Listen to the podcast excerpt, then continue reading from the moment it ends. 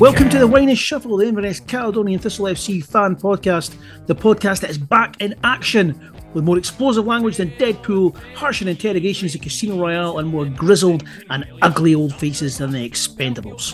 In this pod, Fright Night at Firhill, Cove Carved Up, The Return of the Arbroath Wind Machine, Arachnophobia, League Cup Qualification, interviews with Danny Mackay and Supporters Trust, and Dodgy Stewards, Dodgy Shoes, and Dodgy Defending. And 28 years worth of ICT references packed into an hour of well conjecture and mild distraction. Let's shuffle. What did Tarzan see when he found his screwdriver? There's it. Welcome, one and all. I'm Andrew Moffat, and joining me today for this action film themed pod looking at the first month of ICT Action is Triple X Stevie Riley. Hello. Hello. Tron Andrew Sutherland. Hello. Hello. And Jurassic World Andrew Young. Hello. Oh, You don't normally you don't normally get the third one, so yes. Uh, right, before we kick up the action, we do have a, a hell of a lot of football to cover, so let's do something that isn't football. So uh, let's go back to the summer. There was no World Cup, there was no Euros. What films did you watch?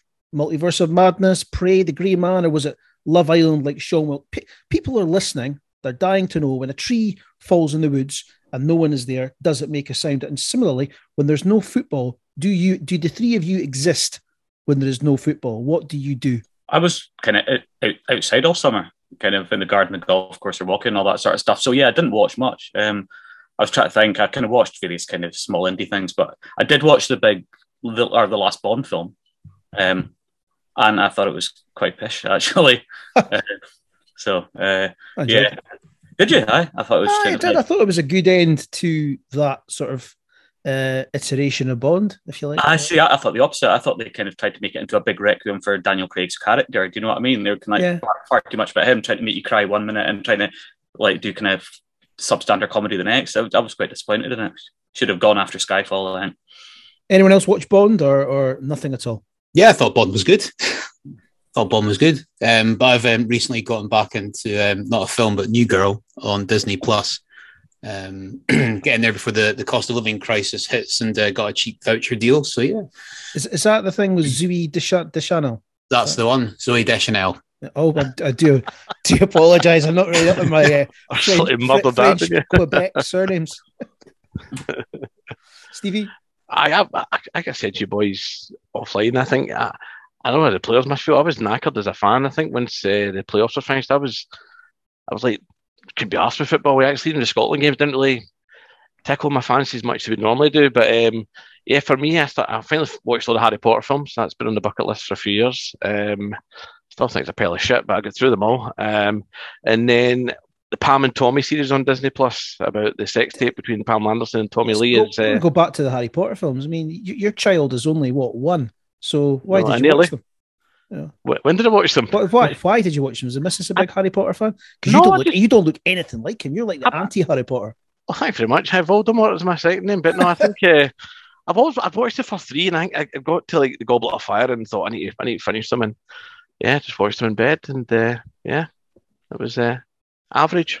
Right. Uh, enough about the Half Blood Prince. Right, let's move on to Highland Highlight. Uh, and you know what? Let's bypass the Partick game for a second. And we're obviously recording this, but well, not obviously, we are recording this uh, before the Morton game. So you know whether the Morton game had a great goal in it or, or not. What's what's your been? What's your Highland highlight been in these first few games?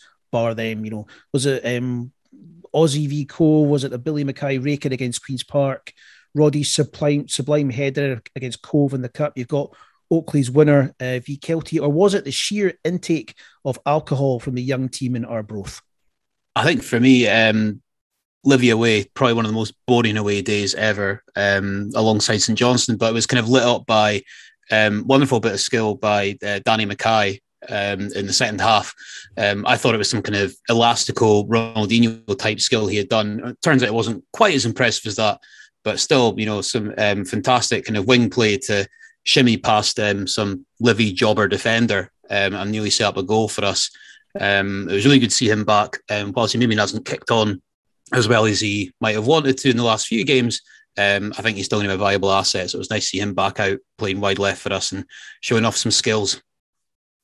I had to say myself, actually, still my, my liner. I think uh, it's it's exciting to see how direct uh, Dan McKay go at players. He's he's also bulked up a lot as well. He mentioned that in an interview that he's worked on his fitness in the gym and stuff. And I think Hib said that he had to be a bit bigger, and you can see he's, he's grown into his, stature. But yeah, it was frightening to watch. And yeah, as I've said, normally a quite a, a shit away day was uh, lit up by Dan McKay. So that's my highlight of the, the month season so far.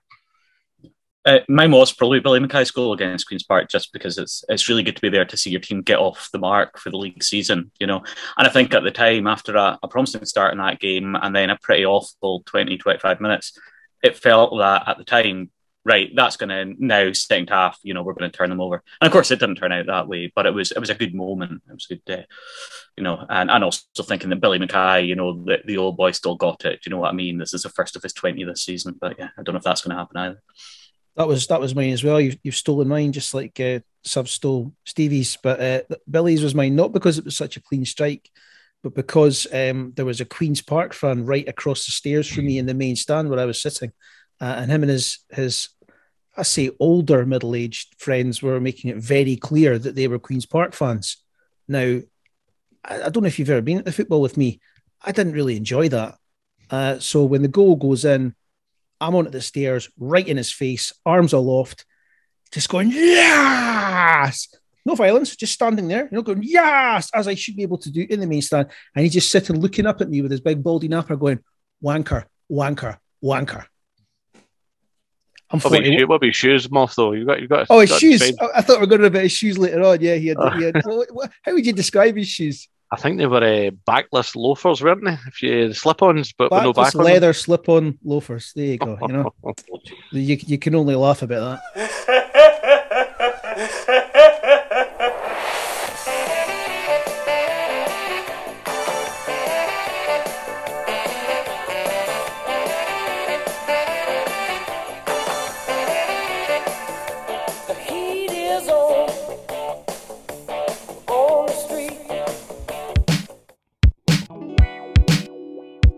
Game by game, Friday, the 19th of August, Partick Thistle away, the 4 1 loss. Some men aren't looking for anything logical, like money. They can't be bought, bullied, reasoned, or negotiated with. Some men just want to watch the world burn. That would be my nemesis, Brian Graham, blowing up our title hopes like the Joker exploding hospitals. Was that our worst league result if not performance, in as many years as you can remember? Hard to remember something worse. I mean, was it last season that start we only lost?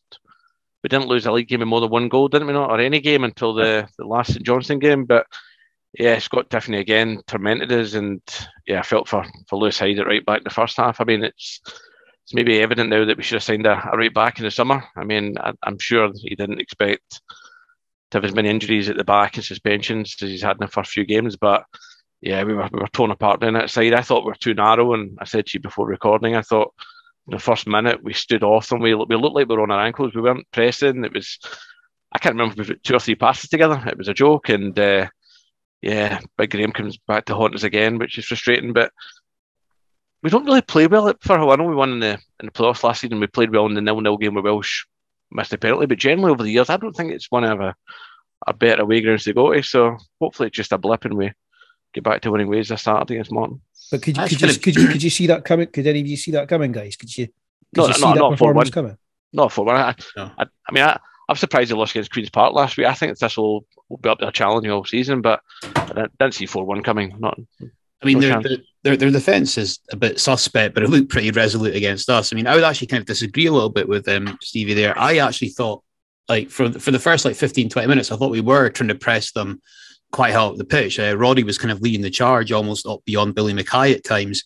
Um, but yeah, I mean, they, they, they just passed it around so quickly. I think the problem with, with, with Roddy kind of pushing really far forward um, with a couple of others try and close them down, it left us quite exposed. It basically left Allardice trying to protect the back four by himself. And Partick were really, really good at moving the ball, you know, pretty quickly, pretty directly forward. I thought. Um, obviously, Riley's mentioned um, Tiffoney. Um, I thought he was well supported on the left by Harry uh, Milne as well. I think it is. Um, he, he's, he's he's impressed well apparently since um, his move from Peterhead. I think it was and, his um, um, his cross for the fourth goal. Yeah, that, that, that, was. I mean, I have yeah. to hold our hands up. That that really was a good goal. Actually, that was a very good goal. Um, but the other the but, other three goals are defendable.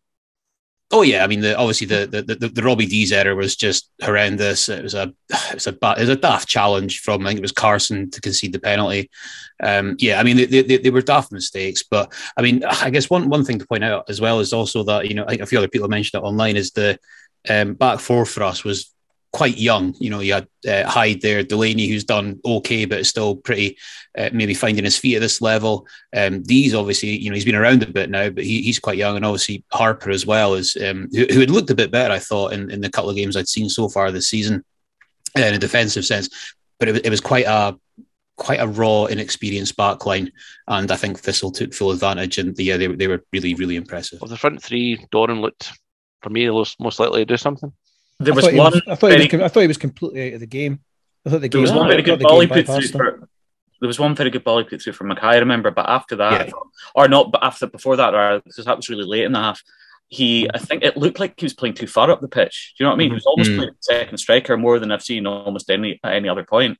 And yeah, so that seemed to take him out of the game. And although I think Roddy, you were saying Roddy was pushing up further, and that was maybe to allow Doran to push further forward, when the ball wasn't getting to Roddy, when Roddy wasn't getting that service, and when Dan McKay in particular wasn't getting service because he barely had a sniff in the first either that we weren't getting the ball to him, um, then it just meant that I think Doran was. As, as Moff says, was kind of redundant. So it was like it wasn't so much that he used the ball badly; it was just that he barely got it. I think. Mm. Oh, Unlike this team, because I, th- I thought the other thing was, I mean, we were setting best all over the park. You're talking about yeah coming down, uh, uh, Tiffoney giving Hyde a hard time, but actually the first two ball, goals both came down Partick's right hand side with Lawless and Cole McKinnon, you know, kind of just look, looking much sharper and, and, kind of playing through us.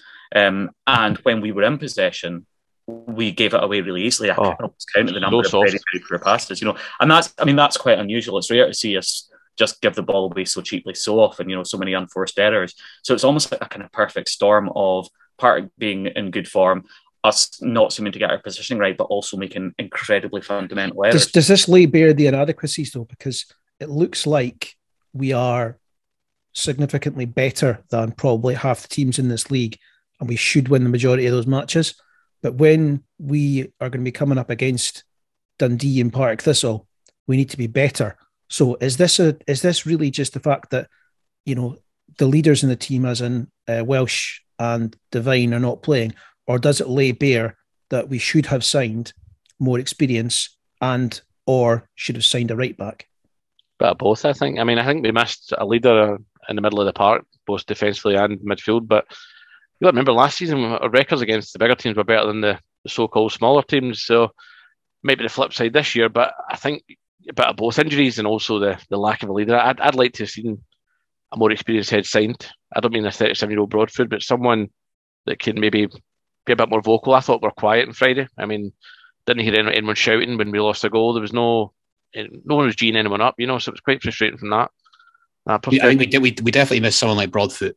Um, yeah. You know, okay, he's maybe not a, a, wholly cultured defender, but you know he gives you a lot of experience, and, and he was good for us for most of last season. So I think we, we definitely missed him, especially like Brian Graham was really ragdolling Delaney. I think Delaney was quite wise to some of Graham's little, um, shall we say, tricks, the little elbows kind of being left in and stuff. You know, so fair play to Delaney for not reacting to that. But but you know, Graham was throwing him around like an empty tracksuit half the time, um, and I think Kirk Broadfoot wouldn't have taken any of that, and well, probably decked him, I'd imagine. But um, yeah, a wee bit of experience, and yeah, not not signing the right back is it's a very bizarre thing to say, especially now after you know a few games into the season. Can I just say uh, actually before, before you when you speak AY, but not signing a right back, it, is, it isn't just that we don't have a, a recognisable right back in the squad. It's the fact that in that game where we needed something else in midfield, we had two central midfielders out of the five, six central midfielders that we have, and they were both deployed at right back ineffectually, where they could have both been deployed in midfield and done a better job and helped out the guys in the middle of the park. So it's not just the fact there isn't a right back; it's the fact that you know, what's the knock on effect of that? Yeah, I, I think that you're right about that. I think that, was a game for uh, a Carson in top form as a midfielder. You know, I mean, we know that he's he's had I think one game in the League Cup and he, he looked a wee bit kind of rusty in the middle of the park. But I think Carson in the middle there, if he was playing as we know he can, would have been good. But the point I was going to make actually is we're talking a lot about the defence, but I think the other thing about this season so far, you've talked about inadequacies. I get the impression that Billy Dodds still isn't quite sure what his kind of front five or six as, as more offensive players should be. Uh, if you look at the kind of blend of it, he changed from the um, Queen's Park game to the Cove game, and then again, no, sorry, the Queen's Park game to the Arbroath game, and then he changed it again for the um, Cove game, and then for the first time, he kind of stuck with it, but it didn't seem to work this time. So I suspect that for the next game, he's going to go back again, and so uh, until he kind of hits on a formula that seems to deploy, say, Samuel's best or whatever, it gets most out of Doran or whether Doran's going to start or not, and whether Mackay is the, the spearhead or whether Mackay actually drops back and allows Samuels to come in there or whatever, you know, I think there's going to be a lot of kind of juggling like that. And if he hits a good formula, then great. But the danger is that one team really starts to run away with it as we keep dropping points, you know. Do, do you think there was uh, do you think there was tactical or selection mistakes in that game? I don't know. It's hard to say. I mean, th- the thing is, you can see exactly why Samuels was pl- played as he was because we needed cover for Hyde. Um, and Samuels has got that incredible engine. He works really hard. He's got the pace to get up and down the field. Um, but I think the thing about that is, I suspect that Samuels now is potentially the the most composed and the quickest finisher in the parts. I think Samuels, especially playing the counter attack through the middle, could have got us something with Mackay maybe in behind him, but then mm. wouldn't have had anyone to cover on that right hand side. So I think he's in a bit of a he did have a bit of a dilemma there. I think Billy does. I don't, you know, I think it's, um, you know, it's, it's an understandable reason that you had for doing it. And I think in the Cove game, Samuels was playing there and was able to cut in and still score two.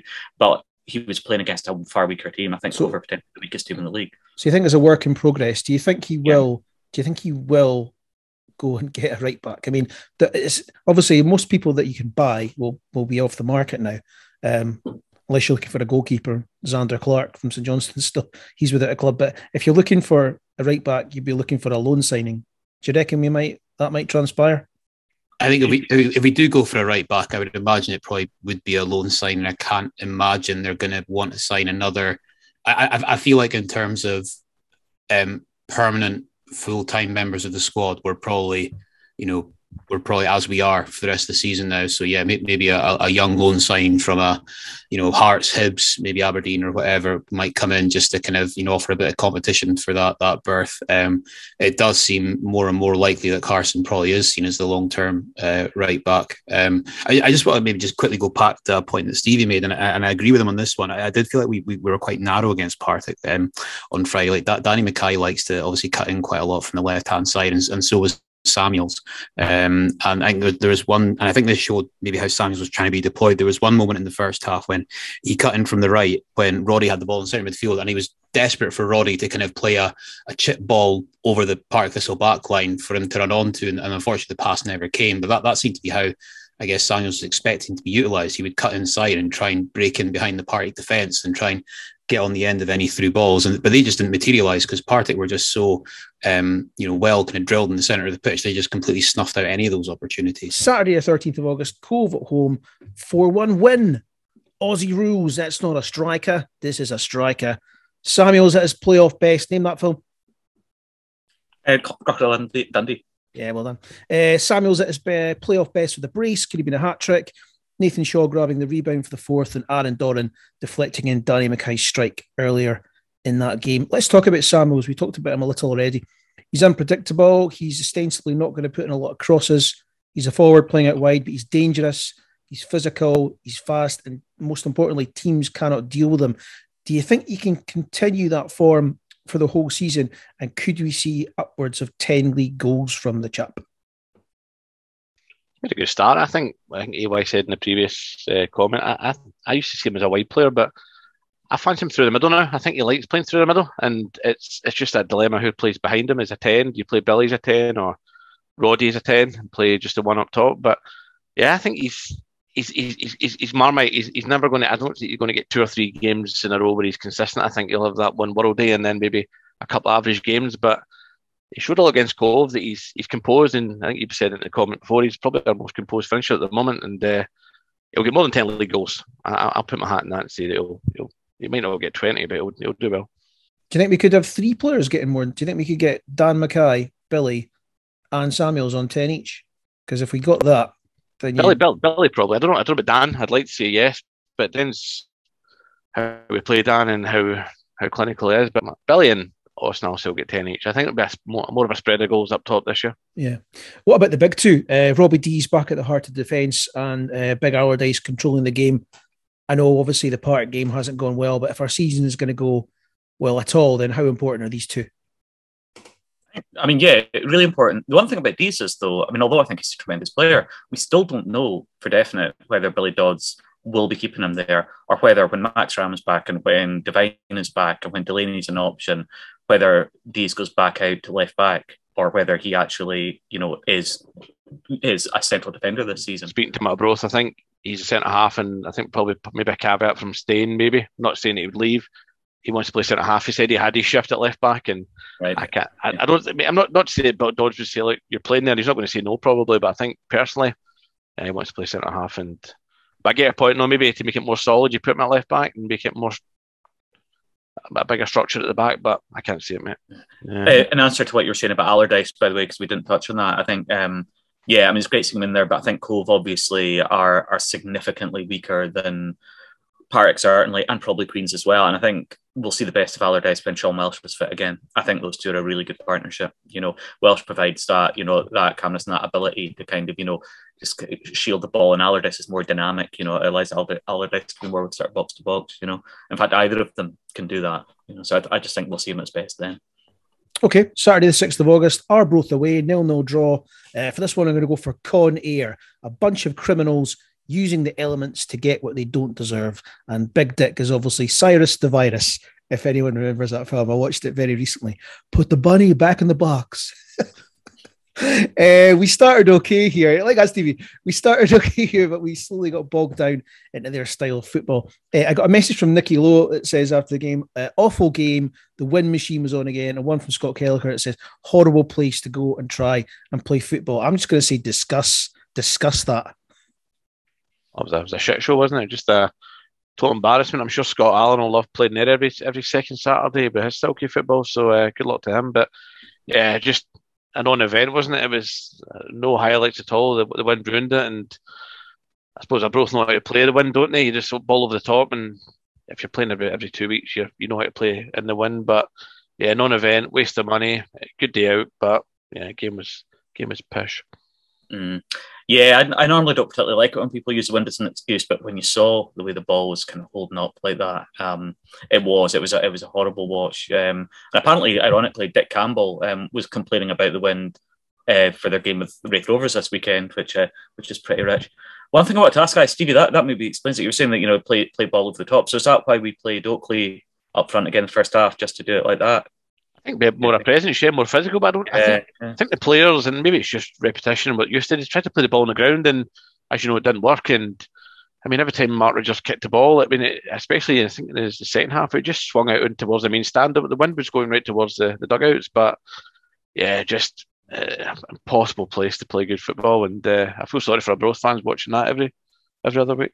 Well, Stevie, let's hear what the Arbroath fans have to say. I spoke with season ticket holders Jim Mowat and Sye Webster after the game, who shared some memories of 1994 as well as 2022. Jim Mowat, season ticket holder, Arbroath. Shit game ruined with the wind. Howling winds. Uh, desert penalty turned down for Arbroath. Just been interrupted. Somebody stole my beer. That's it. Uh, Fosu, Fosu was the best player of the day. Up front, new signing. Three points dropped for the Lichties. Well, I remember we got humped and the Inverness players scored a hat trick. Hercher, was it? Yeah, I remember that. And the Arbroath fans were behind one goal. And I always remember there was a load of Arbroath fans up. And one of them was an absolute, he'd just been released by prison. He was a thief and was there a supermarket behind one stand or something? And uh, we, we were looking at the ground and he broke into a car, this is true, and he stole a transistor radio. Can't do the thing. And then it was on TV. Also, the news was there, Grampian today or whatever. And uh, the guy that was doing the interview, I ran on the pitch because it was half pitch. This is three. And I got a ball and I started doing keepy ups and I done, I done a massive flick behind his head and it was caught on camera. So if anybody's got the film of that, it might have been on Betamax or VHS at the time. If you could send it to me, Sye Webster, of Gayfield Park, I'll be most fucking uh, delighted and I'll send you up some smokies. Well, Carly, I love Inverness. It's a, it's a great uh, day and on, and uh, we've never had any bother with you. You know what I mean? And uh, all the best for the season. 36 0 Smokies and wine. And what about when we beat you in the playoffs last season? Bastards.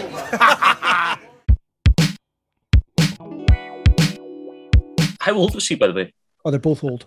Aye, he's he's really famous, Sye Webster. I can't remember if it was a P and J or, or some columnist used to call or someone. It might have been Graham Spiers or someone, but he was this kind of almost comedy figure that was referenced in someone's column Ah, right. all the time years ago. So it was Sye that says he, he must have been on the pitch doing the keep ups. Then he must be. Our, the Arbroath fans always always a bit of good crack in our Arbroath. Tuttie's Neuk. That was actually the first time I've been there. I know Stevie, you arranged a wee get together in, in the chairman's pub again. Uh, you know, I know we talk about how it's a terrible place to go for the football, but it's actually a brilliant place to go for the socialising, isn't it?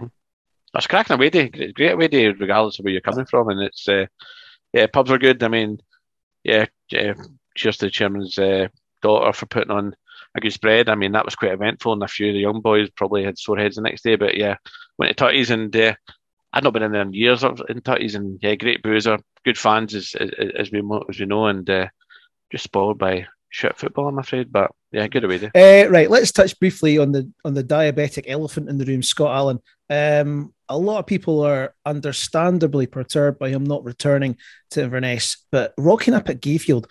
What do you make of this? Have you read between the lines? What's he getting paid? Is he training part time? Why is he there? Why is he not with us? So what he wants to play part time football. He's got he's got other he's got media stuff and coaching responsibilities in Glasgow, and I don't think he would relocate up. And I mean, I, I if- we could give him the the cut Broadfoot deal, let him train down in Glasgow, and maybe do a part time sort of offer, offer, I would take him up a second. But yeah, I think it works for them. It, I, I don't. He's not a great fit in terms of football. I, I don't think he'll enjoy playing Dick Campbell style of football. But yeah, I think it's just yeah part time and uh, it suits him. Yeah, I thought one or two of the, the kind of responses to him signing there from from our supporters were slightly odd, almost Mm. as if our, our the club had somehow been unaware of the fact that he might be available, and they turned around and gone, "Oh, what? Scott Allan was available, and we didn't know." They would have known fine, and they would have known for weeks that there was a very good chance he was there, but they must have made a conscious decision, you know, right where. We've made our signing. We've signed Dan Mackay on loan. Um, we can't hang around on the off chance that we might get Scott Allan. There's also that assumption he would come for us, to us, just because he played for us before. But as Stevie said, our growth in terms of location, in terms of being part time, and so on and so forth, maybe suits him better. So I think I can understand why people would love to have him, and I think if money was no object and he was willing to come, it would be great to have him. But it's it's a slight luxury, especially as he's an injury prone player, and I don't think there's any question that the club had, you know, were somehow caught napping about it. No, I think it's a bit different from the Dan Mackay um, transfer, where you know maybe if we, maybe if the club were or weren't aware, you know, whatever, you know, they obviously moved quickly because there was a, you know, there was an obvious weakness in our team. We didn't have much attacking threat in the wide areas, so getting, you know, as soon as we found out or got confirmation that Mackay was available, they moved quickly. Whereas, you know, with Scott Allan, obviously with the benefit of hindsight, we knew he, you know, definitely would become available and. um you know, he, he definitely would have come to us. Then fine, we may not have gone and signed, like Boyd or or, or. But you know, the fact is, when when it became really obvious that he was able to, you know, he could be, we could sign him. You know, we've already done our business, so it's not football manager. We can't just like you know release players on a you know on a whim. So um, yeah, it was just you know we had done our business, and that was that. Is he better than the other guys we've got? Yeah, quite possibly, but he wasn't available at the time. That's it. All right, Saturday, 30th of July, cast your minds back. Um, Queen's Park at home, the league begins with a 1 1 draw. This, this is a good day to die hard because it promised so much but delivered so little. A very, very poor sequel. Um, an early and infinitely stoppable goal and shot from their centre half Jack Davidson uh, for them to take lead for Billy Mackay equalises with a superb classic Billy strike from the edge of the box after good work from Stephen Boyd. This game, it, it looked like we are a completely, and we touched on this a little bit before in terms of the um, the absentees, but we really are a completely different side if we don't have Welshie, Deasy, Danny Devine, and the big man Allardice is not on it. We, we're not on it at all. We look we look quite poor. Yeah, the weird thing was actually the, the first kind of maybe five ten minutes of this game, I thought, good grief, is this really the Queen's? Is this really the side that some people think are going to finish top half and potentially might even get into the playoffs? Because Queen's Park were all over the shop, but then as soon as they got settled into the game, they were very much on top of us, um, and we were the team that maybe just come up from the from uh, League One. Um, yeah, I mean, defense we looked really poor. We, just lacking a bit of organisation. There was a couple of times. Also, their goal came from was it their right back running about what 30, 40 yards unchallenged and and you know smashing one in. And I think something similar happened in the second half as well. We just I don't know, we just seemed a wee bit all over the place. I mean, obviously it's you know early in the in the season still, but yeah, um, it just seemed to be some of the players only seemed to kind of perform in flashes like wee bursts and stuff. Um, I thought Roddy, excuse me, I thought Roddy was doing uh, quite well. He had some nice little touch in the middle of the pitch, but it would have been nicer to see him maybe push further forward as a 10. Uh, I thought that this was a game actually where Harper actually looked quite good defensively. Um, and, you know, high hopes from this season. Um, but yeah, we just, I don't know. Ridgers kept us in this game. Um, I, I, mean, I feel like we could have won it. We had some really good chances to win it. But equally, you know, Queen's Park had some really good chances to take the three points away as well. Um, so I think we're kind of indebted to Ridgers uh, in this one to keep us in it. And, and you know, we, we really need to be more clinical with the with our finishing, uh, take some of the chances we get. Because, you know, if we perform like this going forward, then yeah, we we, we might um, struggle to have much of an impact on this um, on this uh, league. I thought, I mean, you didn't mention Dan Mackay there, I don't think. I think he started this game incredibly strongly. I mean, absolutely had who was whoever the right back was on their toes several times, you know, and he looked bigger, stronger, more confident. Yeah. Um, the way he was kind of flying forward, and for whatever reason, I mean, he wasn't able to sustain that. But I don't remember him starting games as strongly as that previously with us. You know, we saw what he could do um, latterly in his first period with us, you know, but the way he was at, on it from the off there, you know, I think if we could if we could supply him a bit better, um, or also not, but and also not relying on him too much, then he could be a real kind of weapon like that. But um, but I think your point about missing Welsh is crucial. I think um, for whatever reason, I don't know. I, I, think people maybe weren't showing to take the ball off the fullbacks or showing to take the ball off the defenders, and so there were several balls sort of seemed to be shelled forward pretty hastily. Like we, we were keen to get rid of it. I mean, even the goal actually comes from a ball that Stephen Boyd had no right to get. He did incredibly well, I think, to take yeah. that mm-hmm. that high ball from Carson and and um, and and create that chance for for Mackay. Um, but there were several instances of that, and you're thinking you know, play through the middle. This is Queen's Park. We are not playing against a, you know, some sort of team a league above us who who are going to, you know, outwit us or, or outfight us or, or be stronger than us in the middle of the park. And I thought that was frustrating, you know, and I don't know how much that's to do with decision making from the players doing it and how much is to do with the fact that they didn't have the options in the middle. I need to watch it back. I, I think you hit the nail on the head in terms of Welsh because a lot of people will listen to that comment you've made there and go, oh, Welsh doesn't play that many games, he's always injured. But last season, I think there was only two players, Robbie Deas and one else, one other person that had played but played more league games than Sean Welsh last season. Okay, let's cast our minds back to the League Cup for just a, a couple of moments. Uh, the first time in six years since being in the championship that we have qualified. Uh, what was different this season from the previous five years? I think uh, the way the, I think the way the games lined up. I think getting Livy early. It's always always been the case. We've always had the the so-called biggest team last, haven't we? The likes of Dundee years ago, Hearts for a couple of years. I think the way the the fixtures favoured us. I know we had issues with the pitch for the concerts. That actually helped. I think having those two games against Kelty and Livy early doors to get six points on the on the board really helped. But I think it's getting getting players in early. We spoke about could we sign Scott Allan? I think we got our business done early. We had, we had a settled team from the first game. I mean, if you look at the last few years, we've been signing players into sort of mid August, chasing players. So having having a more stable team and actually giving it a good go this year has been has been nice to see. Okay, well, somebody give me a, a, quick line in each one of these games.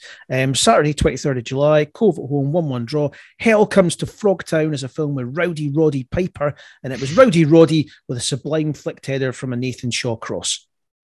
Breakout season for Roddy this year. But like the last two. Aye, it, need, it needs to be actually. It needs to be. Yeah. Um, Tuesday, 9th, 19th of July, Albion Rovers at home, 4 0 win. Lethal Weapon 4. Two from Cammy Harper, Billy Mackay with his first of the season, and one from Wallace Duffy. Uh, I was quite pleased because I'd made that comment about how if we lose this one, it's going to be one of the worst results of our um, career or, or our, our kind of um, entire history. And it looks like a very, very straightforward win. But actually, I mean, I think they, they gave Livy a scare, didn't they? They came back from uh, 3 0 down to 3 2. I can't remember what the other results were, but I think they did better than people expected. You know, so I was a bit worried that um, we were going to have to come up, you know, we were going to draw one all or something and we're going to have to. They, they, they beat Kelty, I'm sure. I'm sure they beat Kelty. This I was right. this was the Cammy free kick, wasn't it? Yeah. Yeah. Screaming. Duffy's goal was a peach of a goal as well. If you look at it back, he's, he's done well to take Finish. it. Yeah. Yeah, for a defender, but yeah. Okay. Tuesday, 12th of July, Livy away, 2 1 win. I've come here to chew bubble gum, kick ass. I'm all out of bubble gum. Uh, and did they get an ass kicking? This was a great Tuesday night in West Lothian, wasn't it? I don't think that's a phrase many people ever, ever utter. I think Austin Samuels might disagree after the um, the uh, knee to the throat he took from the Livy Oh. keeper in this oh, game. yeah, yeah. I forgot about that. Jeez. So That was an yeah. absolutely brutal challenge. But yeah, Oh. th- th- this is a really impressive result. Um, for most of the game, we were we were very much in control. Uh, Danny Mackay mentioned at the start, you know, some scintillating skill on the wing. He did well to set up the opening goal um, as well. Uh, raker of a pass from Scott Allardice as well. You know, we, we, we were thoroughly in control of this and deservingly deservedly so as well. Almost shot ourselves in the foot though with this daft foul by Oakley and conceding a penalty in the last like couple of minutes or so. But you know, we hung on for the deserved win, and I think I think that that that this was maybe the catalyst for us to really go out and just kind of really stamp our authority on the group for the for the rest of the league um, the League Cup group campaign. And Saturday, 9th of July, Kelty away, 1 0 win, the first game of the season. Oakley off the bench with a winner. And did you have a good day here, chaps? Yeah, it was another good day actually. Yeah, first time at Kelty, and uh, I can't remember the name of that pub we were in beforehand, but it was really good actually. And uh, yeah, weird little ground the way it's set up, isn't it? The way we go in, and you go around the back, the players Yeah, I liked it. stand. I liked it, yeah. Ah, it was yeah, bumped into Andy Barrowman and the way the way out, which was um, interesting. But yeah, I enjoyed it. I think it was. It wasn't wasn't a really great spectacle. I thought it was a pretty nervy first game, and uh, I thought it was going to extra time. I couldn't see scoring to be honest, but yeah, big goal from Oakley, obviously to get three points and on our merry way. Good to see everybody in the new away strips as well. Yeah, it was. Yeah, good. It was like San Siro, wasn't it? In the pub, yeah, with all those um, away strips. A beautiful day in the sun with more bromances and sweaty backslapping than the volleyball scene from Top Gun.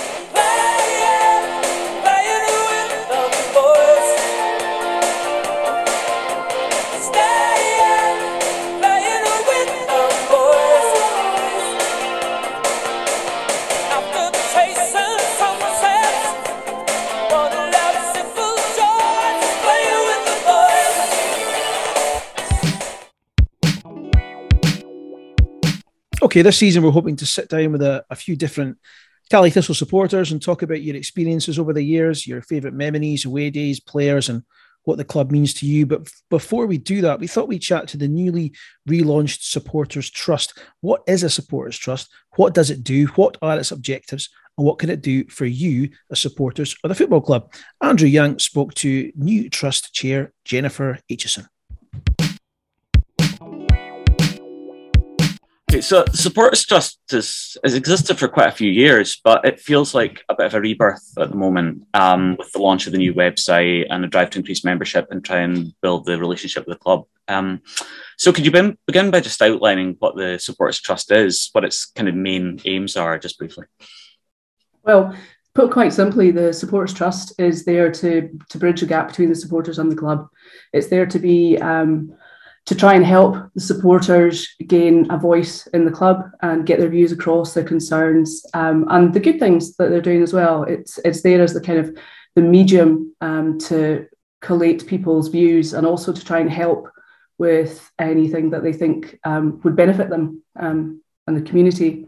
So that's that's primarily what we're about um, is is being that kind of that that middle ground Sure. to try and um, for people to come to and voice their opinions if they if they're not getting if they're not able to go to the club or um, they feel more comfortable coming to us and get their voices heard. Yeah. So when we spoke to Scott Gardiner back in July, he said in other clubs the supporters trust is a huge voice, in ours it's not. there were some good people involved, but there was no membership, no engagement. So we just stopped trying to talk to them because it didn't exist. So obviously, I'm interested in how you felt when you heard that. I mean, was, there, was it fair at all? Did it help to galvanize you? Or did you think it wasn't really representative? And did you feel it might be an excuse for not for him not engaging? It's a fair comment to say that we don't have a huge membership. That that is absolutely fair, um, and that's obviously one of the key drivers we've got. So we're kind of in a chicken and egg situation because he doesn't want to engage with us because we haven't got enough of a membership, but we need the club to help us to gain that membership as well. We can we can go out there, we can do um, as much as we possibly can, um, but with their backing, that obviously helps. So to have those constructive meetings um, shows that we're we have the ear of the club, that we can put things forward, we're listened to, um, but without that circle of feedback, uh, things can kind of stall, and people see us as not representative. Yeah. So therefore, we don't build our membership. Yes, of course. Uh, I mean, they did release that statement, obviously, recently, saying that they supported the trust membership drive. So is that a sign that communication and relations between the club and the board are already, you know, better or, or sort of building now? Building, I would absolutely say building. Um, I think that statement was was really good. It's a really good. Um, way that they worded it as well in that it's hopefully shows people out there you know that we are we are here for them. You know, we want to be um, we want to be fundraising for things that you know people are interested in. Um, that will hopefully um, cover the whole demographic. You know, not just one area or you know a little a little project there. Hopefully, we can do things. You know, big things going forward. That that's the aim. One supporting Caley Thistle Online, who seemed to be kind of you know I don't kind of maybe looking for problems to some extent, but he kind of said, "Well, the trust doesn't have a voice, and it's just it's just content to do the chief executive's bidding and and act as fundraisers for the club's pet projects." So, how do you respond to that?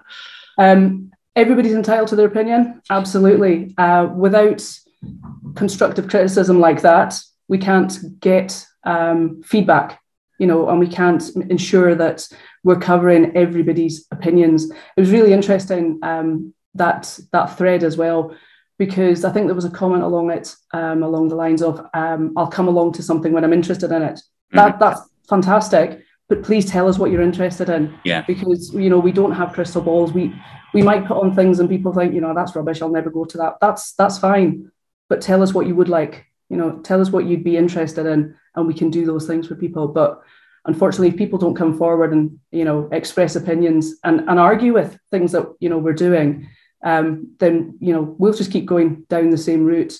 But getting some constructive feedback like that is great because it does make you look and think, okay, so what else can we do? In addition to the club, we're trying to uh, we're also engaging with the community trust as well um, to look at what projects they're being involved in. I mean, the club actually mentioned a while back the roof for the um, for the stand, um, and that was through the fans focus group. But that kind of faded into the yeah. the distance. Um, and you know, we're absolutely interested in that, um, improving the facilities for um, disabled people, you know, all of that kind of scenario. We're really, really interested in. But what we need to make sure is that we have the right information at the very start of that to do it. You know, we don't right. just kind of rush in and do it. You know, start fundraising for it. We need to make sure we've got um, we engage with people that are affected directly um, to make sure we're, we're accommodating their views um, and getting some, you know, some clear timelines, some clear costings, you know, and doing things properly as opposed to, you know, we want to put something on here. Let's just go in, raise a couple of thousand pounds, and get something up. We want to make it sure that it's it's fit for purpose and everybody wants it. Because one of the things we are um, going to be doing in the next couple of months is a, a, fan survey. We've already started it, so we're really keen to get people's opinions on, um, you know, their matchday experience you know if they're traveling up like yourselves or if it's people that live in the in the local area. And also the people that don't come to the matches anymore. You know why aren't they coming to these matches? Um, and one of the things that we're we're pushing for um, as well and we're doing a little bit of work with supporters direct they're setting up a committee well a working group as such to look at um, and we know we can't do it for this season but the removal of the online um, games that obviously we had during covid as part of your season tickets but they've taken that away this year. And so there's sports director setting up a, a working group. We've kind of pushed for that um, and to be involved within that so we can look at it for next season and hopefully get something um, moving on that because you have people that can't come to matches Yeah. for their own you know their own circumstances. People don't want to. They're still not you know comfortable with COVID, and then you've got people in in America. We're building some um, really good relationships in America at the moment, America, Canada, and they obviously can't come to the matches, but they'd quite happily buy a season ticket if it meant they could watch the games. talking it's still talking about kind of projects. Just briefly one thing that I, I kind of noticed is that your interest, you're involved in highland football memories. And obviously you did the ian broadfoot book the milestones memories which i thought was really nice. Um the one thing about that is that although those are things that i'm personally interested in some supporters might say well we want the fundraising and the energy of the trust to go directly into things like the match day experience and the the immediate issues around the club rather than nostalgia. So, I mean, how do you respond to that? You know, is there a danger that any projects like that would divert funds, or are they all sort of entirely sort of voluntary anyway? Um, I don't think it would divert funds because the idea is that um, in the recent newsletter that we put out, we're looking for a fundraising committee. So that committee, well, it's a working group as such, it's not a committee. Um, so they can, you know, pull together the all the different ideas from across um, the supporters and then decide which ones are best on their merit. You know, so it would, wouldn't be a case of we focus on that or that. But if we only have one thing come to us, then that will obviously be the, the focus of the, the fundraising to be able to do that. Yeah. Um, but hopefully, what, what we'll get is we'll get a wide array of things that people will want. Um, and therefore, we can look at different different projects and not just focus on one because when you have, you know yourself, when you've got a group of projects, you'll have them at different stages. Yeah. So you'll have ones that are, you know, in progress, you ones that you're planning, and ones that you're kind of finishing off. So there's some some really good um, feedback that we've had. I mean, even down to kind of safe standing, that's kind of reared its head again. It was Yeah. something that we did look at a couple of years back, and obviously safe standing has kind of um, developed, you know, over time um, to you know what, what they have now, which is is much more advanced than what it was, you know, four, five, six years ago um, when they started looking at it. But all of these would need, um, you know, people to buy into them and the club to kind of say, yeah, you know what, we're we're interested in that. The club and the community, you know, the wider Inverness community and the business community, the relationship there doesn't always seem to be as good and as sort of, um, I I don't know, reciprocal as it could be. So is that one thing that sports club, the sports trust, sorry, either are already doing or can do? Can they actually go to kind of local business and try and get them, you know, fundraise from them and try and get them involved? Yeah, well, we, we're actually in the process of um, looking to kind of interact with local businesses, and not just not just in Inverness, but kind of the wider areas as well. You know, like um, when people come up to stay, people come up to Inverness for for a couple of days. Sometimes they don't just come up for a day. So you know, what's outside the area to do, um, and you know, where can they where can they stay? Where are local businesses, which are you know hotels, and also you know smaller little um, things like all these camping pods and things that are now you know out and about. So we have we actually started um, we've started the ball rolling with some businesses already. So we're kind of looking at that as a long term thing. Um, for you know for various things for your fundraising for for supporters um, and obviously to get to get their kind of feedback on what they think about um, what more they can do for the club as well um, and for the supporters and how they see it so it's kind of like a, a two-way conversation going forward Right. Good. No, that, that sounds really good. Um, so going back to the idea of the the trust representing the kind of the, the support as a whole, you've obviously got um, t- Section 94, say, for example, who um, were kind of founded by the club's younger supporters, and they've already kind of established that quite strong identity and engaged the club's interest and already have a direct line to Scott Gardiner and the club. Um, the thing about that is though that it might look like the support sort of atomized or fragmented. They might kind of see Section 94 as their voice. They might see the supporters trust as a vehicle for the older supporters. So is there anything that you can either say or do to try and change that? I mean, for example, you, you know, I know you're trying to get people on the trust board. So would you like to get someone from Section 94 of that demographic onto the trust board? It would be perfect if they would come and be interested. We we invited them along um, to the open meeting, but I know a lot of them were on holiday, so it wasn't an ideal time for them. Yeah. Um, but it's it's an area that we absolutely want to engage. Obviously, with the the whole roof on the the stand that they actually are in, they have to be the people that are are consulted and spoken to. And I think they're a really dynamic um, group of individuals that you know away games, home games. they you know they cover the lot, and obviously they'll be or there already are um, the younger generation than them coming into it as well, um, and you know joining them and engaging with them too. So it's absolutely key that we we get their views and we get their voices heard as well.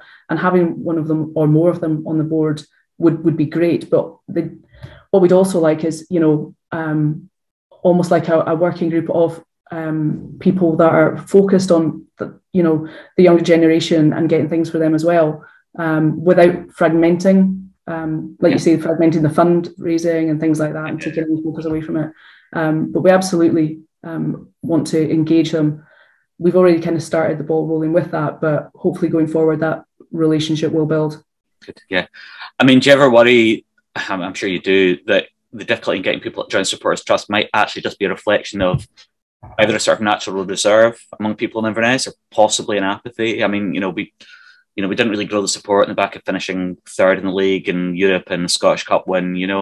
You know, just if we don't if we don't promote things like this, you know, get outside our comfort zones, um, then how can we expect people to to join us and and come along and and actually participate? Because some people like to just, you know, go to the football, go, go there, enjoy the game and go home. Yeah, yeah. The thought, the thought of you know on top of their day job, um, doing some fundraising and things like that is probably the last thing people want to even consider. Um, but I would I would absolutely encourage people. It's really really rewarding to do it. Um, it does take up some time, but the more people that we have, obviously the less time it will take up. When you've only got um, four or five people on the board, it, it can be quite time consuming. Um, but more and more people that can join, the bigger the voice is, and the more things we can change and influence. Yeah, yeah um, I think one of your your goals for the year is to try and double the membership year on year. I mean, realistically, do you think that is going to happen by December? I'm going to do absolutely everything we possibly can to get it. So I'm going to say I'm going to say yes because I'm a really, really hopeful individual. the Supporters Trust got shares, I think, with enhanced voting rights, and that means that it's actually its voting right um, is anything between 10 and 12.5%, I've read. Can you explain what, what does that actually mean in practice? How important is that? And also, is it, I mean, I assume it's not affected by the size of the membership in any way. It can't, you know, you've got that, so it's going to say, but what, what is it sort of, um, what does it mean in practice?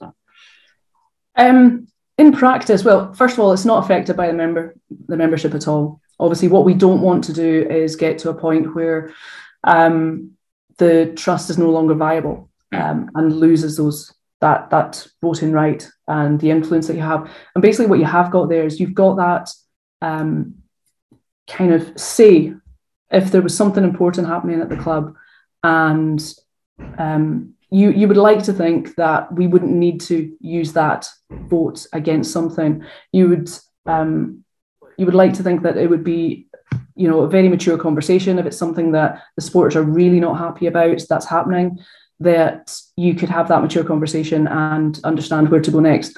But if it did come to that um, vote influence we do have that opportunity in there to be able to put that in um, and, and make the voices heard. Sure. but like i say you'd like to think you don't have to use it but it's there as that backup for the supporters. Scott Gardiner kind of said that he was sceptical. He, he wasn't sure if the trust would ever kind of grow enough to carry real influence or be properly representative. Um, do you think there's more that he and the board could be doing? You know, even before the trust get involved, they could be doing to sort of publicise the club, grow the support, improve the matchday experience that they could do now. The the biggest thing is about the disconnect. You know, the really really basic things that aren't being done um, despite being promised. Um, so you know the um, the whole fans focus group, how that kind of disappeared. You know, it kind of started and it was promised that um, you know minutes would go out, it would continue, and it kind of stopped. So yeah. that engagement fell by the wayside. I think people felt that that was um, that wasn't right. Mm-hmm. If going forward, obviously that's what the supporters trust wants to be. It wants to be the kind of the voice there, the kind of you know the middle the middle ground on that in that respect.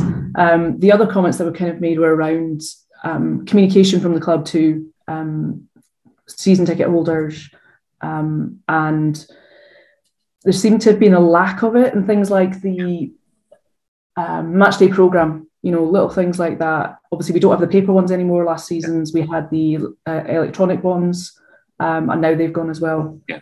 You know, it just seems like some of the kind of things that you get at other clubs Yeah. don't seem to exist for us. Um, and there seems to be an awful lot. If, if I think it would be really helpful if some of these were listened to Yeah. and kind of dealt with. You know, like there's some really really quick fixes that could be done. Yeah. Um, that if if they were listened to and done, I think support, the supporters would feel, you know what, people are listening to us. Mhm. Um, things are happening and feel more engaged. I, I can't emphasize it enough. If you want your voices to be heard, join the trust. We're there for the supporters. Um, we're not there for our own purposes. We're not there um, to do the club's bidding, but we're there to be the voice of the supporters. So if you want to be heard, please, please join the trust.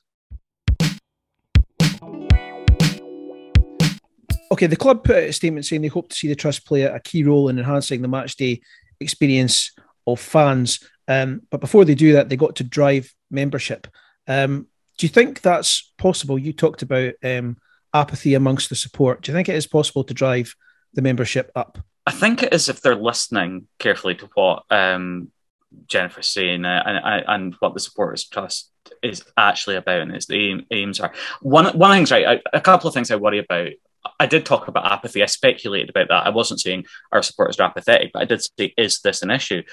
Some of the things that people might worry about would be, am I going to be asked to keep putting my hand in my pocket? And the answer to that, I think, would probably be no. You know, you pay your fiver, and fundraising actually after that can be a lot of other sources. Uh, As Jennifer talked about, it could be businesses and stuff like that. It can be a lot of other sources. It's not that um, this fiver is going to be the first um, kind of like payment down payment, and then I have to kind of keep um, you know putting money in some sort of collection bowl. So I think people are maybe worried about that. I think they're possibly worried that they're going to be asked to somehow I don't know be given a shovel and told to dig ditches and, and have to be kind of like activists. Some people think I've got too much on my plate to do that, and I don't think that's the case either. Um, so if people kind of understand that, then they kind of go, well, if it's really just a case of paying my fiver and being one more number that says, Mhm. right, our supporters, supporters trust, rather than being several hundred, it's now a couple of thousand, and that gives us far more credibility, then they might do that. And then one other thing I think is that I think there has been in the past a little bit of suspicion that the supporters trust only represents a particular demographic or a small group of friends or something like that. And as Jennifer made clear, Jen made clear in the interview, she's actually they really would welcome younger people, people from different backgrounds, people that aren't necessarily known to them in the past, or kind of friends if there's anything like that to get on the board. They want to broaden it. It's just that I think there are maybe some preconceptions that aren't um, aren't actually the case. Well, if you if you pay your fiver and you know you join the supporters trust and you're somebody that you know likes to moan about you know the fan experience because that's what we're talking about the fan experience. Then surely then in paying that fiver you then actually have a say in the fan experience. You can then bring ideas to the table and then th- then those will get taken to the club and they could possibly get acted on. So if there's some- something that's been pissing you off for years surely you should join and then go right let's actually let's get some action going uh, around this. Yeah, I mean, I think that's definitely the case. I mean, at at the same time, I would say that um, people who don't actually join, their voices should still be heard. And I imagine the supporters, just like anyone else, like us, when we're doing this, or anyone else, will be kind of listening to what people are saying online or whatever, um, and and and trying to raise that and, and looking for that is are looking at those sources as things they can deal with. I think, I think I think that's a reasonable point. Like, I mean, if uh, to almost ensure your voice is heard, because um, unfortunately, you know, for all the goodwill there is at the club at times, there are frequent reports of people trying to engage with the club, writing to them, emailing them, or whatever, and, and not really getting a response from them. Um, although I guess the counter to that is why should there almost be like a um, almost a member. You know, why should you have to become a member of something just to get a response from the club? Um, but I suppose you know, I, I guess is one way to ensure that your voice will is more likely to be heard. Um, so obviously, there are things that people are passionate about. Yeah, they, they may kind of think, well, why do I need to pay a fiver or whatever it is to to, to ensure that I get a response from the club? I, I guess you know I can I can sympathise with that. But if they do do that, then I would say you know gives them it, it makes their voice more powerful, especially as a kind of a collective with other Inverness fans as well. I think people hold uh, a a sizable amount of shares in the club as well, don't they? And if they don't keep the supporters trust going, they lose the shares. That's another driving force behind it as well, isn't it? Yeah, actually, that's a very good point. They, if the sports trust was no longer viable as a body, then they would lose the shares. You know, and I don't know what exactly defines non-viable, but you know, I suppose they have to have a quoted board or whatever. I don't, and I don't know in terms of the size of the membership what it, what it is. But yeah, and I suppose to make to make that vote sort of credible, you know, Um, mm-hmm. I don't know whether the club could legally challenge and say, right, they've only got X number of em- members, it's no longer viable. You know, if they wanted to do that, and I don't know what exactly would happen to those shares, but it's certainly the case that it does have to be a, a viable organisation. Actually, I suppose go back to one thing that that I've said there about um, about why people say they have to be a member of something, and I, I sort of agree with that in principle. But I suppose one thing we can say is that nearly all clubs have them now they're kind of part of modern football, you know, Spurs Trust. So if we're going to have one, we might as well have a decent one. And, and I don't mean decent in terms of the people involved. I think Jen is a really admirable character who's working really hard, but decent in terms of the size of it. Okay. Uh, well, thanks to, to everybody who's involved in the trust at the moment and everyone who's involved in organising the meetings and, and the time that it also is going to take out of your, of your own time. And thanks to Jennifer for taking the time to speak to us. And if anyone wants to join the trust, they should visit www.ictsupporterstrust.org. Annual membership is just £5 for adults and £1 for under 16s. So, how are you going to link that back to action films, Moff? So, how are you going to link that back to action films, Moff? Don't worry, I'm Batman. And now, folks, it's time for Who Do You Trust? Hubba, hubba, hubba, money, money, money. Who do you trust? Trust, who do you trust? What makes you a real lover? Trust. I put this question to you cause I want you to be You got no soul, you rubber bumpers!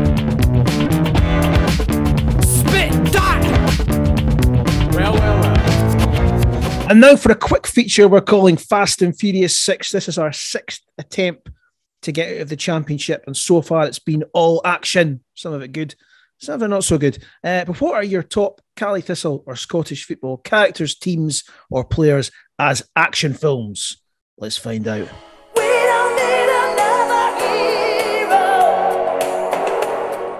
Die Joe Hardy. Delete laugh, sorry, that was good. hey, he's kicked over a good one. Cheers. Sean in 60 seconds. Is that was that Sean Welsh's injuries? What's, what's that? He's out gone, again. Gone in, gone in 60 seconds. Sean yeah. in 60 seconds.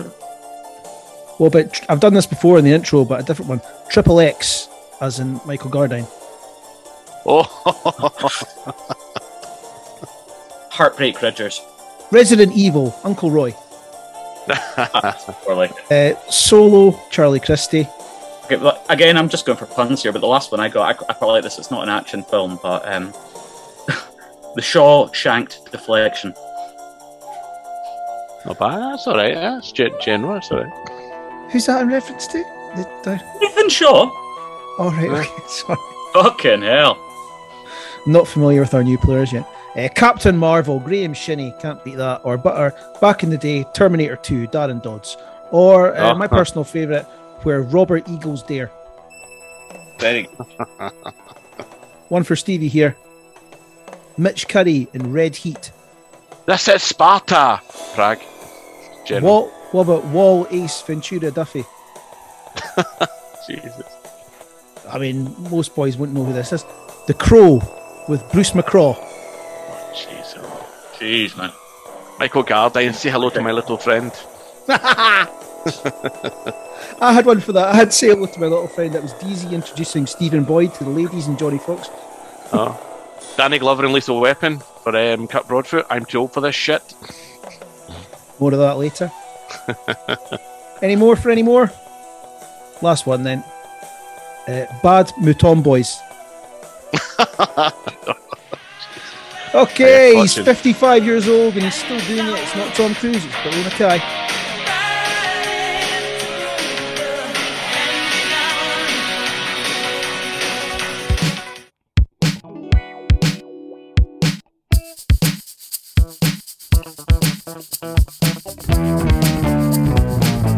Okay, now on to our player into one, one of two player interviews for this pod. It's uh, Danny Mackay. Dan. Dan! Dan! Dan! Dan! Dan! Dan!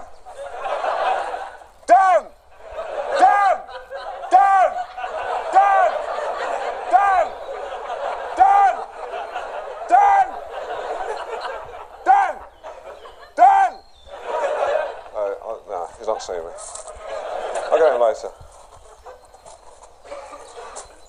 That was uh, Billy Dodds trying to get Danny Mackay's attention last season, but he was on the other side of the car park with Derek McInnes.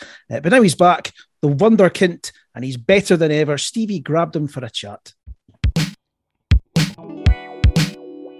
We'll talk about the present and the future, if you know what I mean. So let's go back to God. It seems like seemed like ages ago when, when you left to go to Hibs, but just want to talk about that spell. I mean, you, as purple patches go, I mean, it was probably the best run that we've had as a player in many years. Basically, you you're out in the cold, came back in, finished like a, a tornado. How did you find coming back in, working under?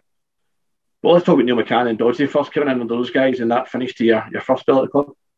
Yeah, obviously it was a uh, great what they done for me, and obviously gave me the confidence and basically said to me that you'll play. But at the time when they came in, I hadn't been playing. I was in and out, and then we were playing Hearts on the TV, and he said, "It's tough to drop you, but I'm going to do it." And I thought to myself, "Oh, here we go again, not getting a chance." But kept plugging away, kept plugging away, and then we played Raith on the Friday night a few weeks later, and I said that's when everything seemed to change.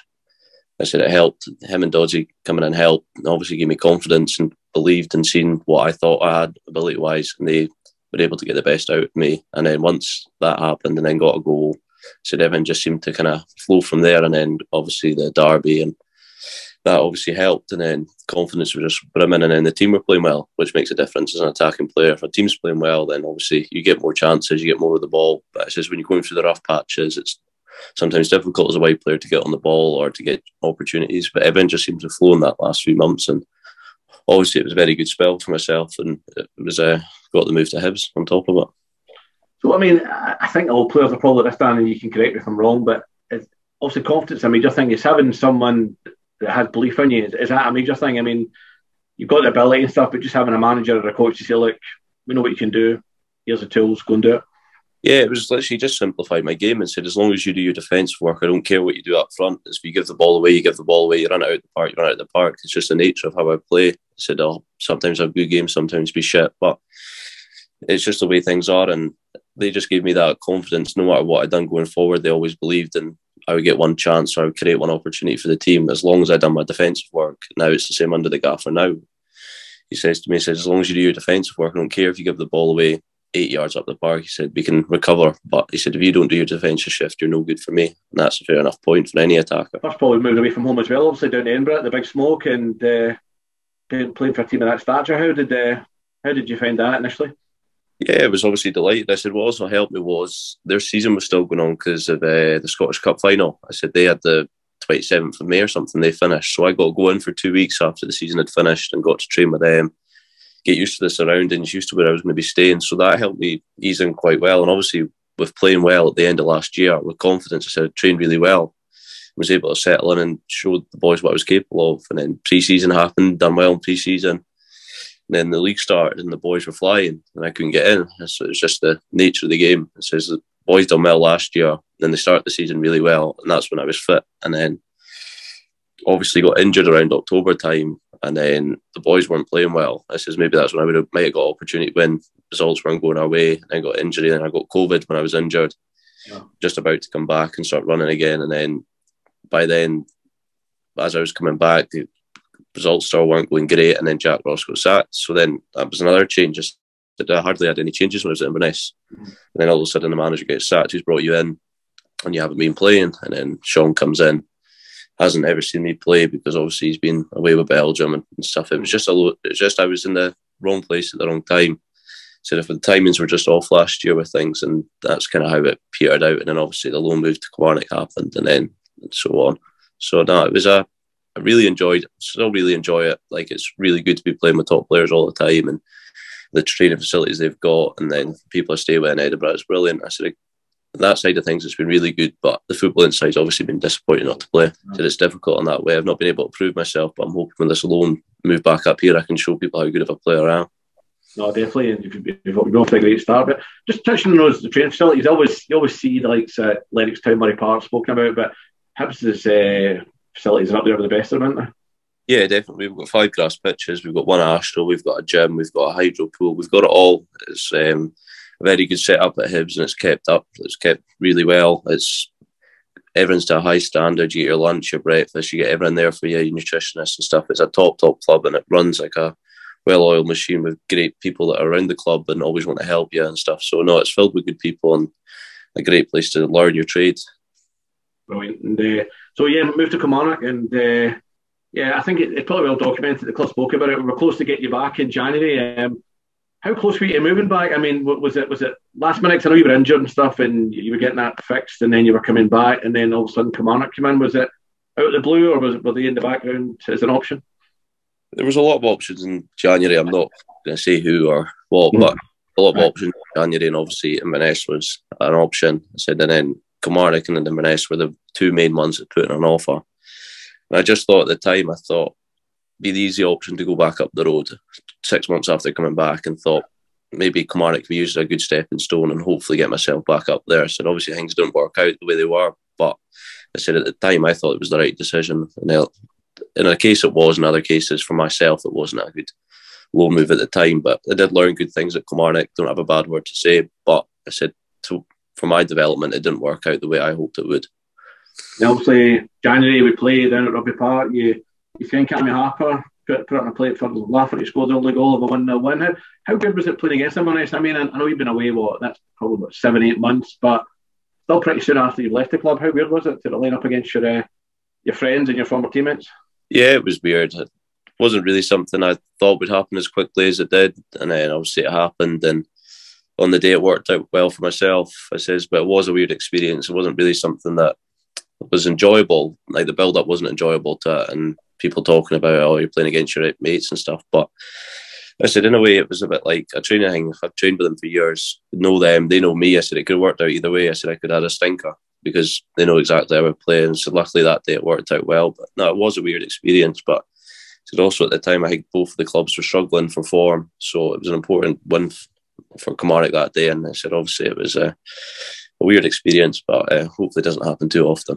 Obviously, you win the league with Kilmarnock, and hopefully that's that's where we want to be this season. Obviously, winning the league, challengers the league, wherever we are. But is that going to hold you in good stead? Obviously, playing for a team that's competing for a championship right to the final game, and obviously winning it. Is that something in terms of experience? Is that something you've taken away from your stint there? Not playing around it, but being in and around it, the squads, and knowing exactly what it would take, and having more experienced boys like Chris Burke and Rory McKenzie, and obviously Lafferty, Ash Taylor, experienced boys like that that have played at the top and know what it takes. So it's all about mentality, and hopefully, and we're up there, and hopefully, I can use that experience to help the boys this year. I said, obviously, we've got good experienced boys here that have played at the top as well. So hopefully, it can be a good mix between us all, and hopefully, with losing out just by a narrow margin last year, I said hopefully it can put everyone in a good stead and hopefully we have the right mentality to together. Definitely. So you, you back Hibs and um, a winner's medal in your pocket. Then it's another manager, another more change at Hibs. So Gary, yeah, I keep saying Gary, Lee Johnson. Lee Johnson. Isn't it? So Lee's in and um, yeah, are, are, you giving a fair crack at it right away or is it a case of maybe he's got his own ideas because when a new manager comes in, he's going to have his own players, isn't he? He wants to bring in Alexi McGeady and stuff like that. Yeah, definitely. It was a discussion. He phoned me quite quickly, to be fair like the season had obviously finished and he got announced, I think maybe mid May. Mm-hmm. And then I was on holiday and he said he would phone me after my holiday. So he spoke to me and just said basically that you've not played games in about a year. And he said, that's not what I'm needing because I need to go in there flying because of how poor Hibs were last year. He needs to get off to a good start.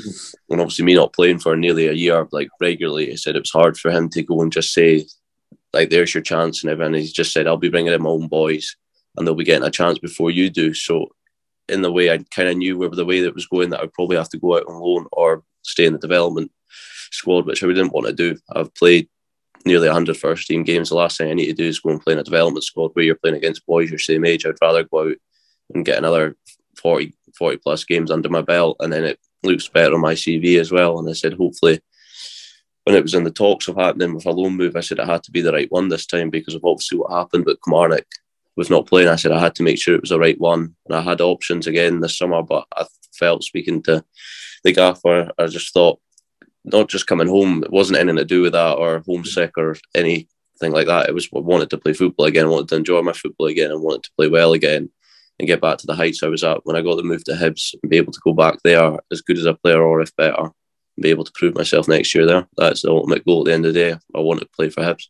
I think it's a big it's a big season for you, a big season for the club. I think Mm-hmm. Have you got other aspirations to win the league? But have you got aspirations to maybe maybe these are the wrong words, but prove Hibs wrong or say, like, this is what I'm about. You know, maybe not prove them wrong, but just basically open their eyes and say, look, this is this is a player you've got under your noses. Use me.